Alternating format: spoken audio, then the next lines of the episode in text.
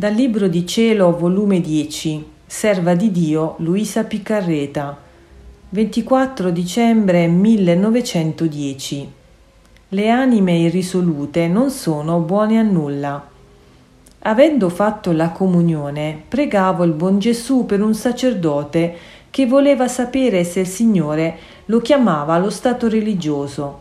E il buon Gesù mi ha detto, Figlia mia, io lo chiamo e lui è sempre indeciso. Le anime che non sono risolute non sono buone a nulla.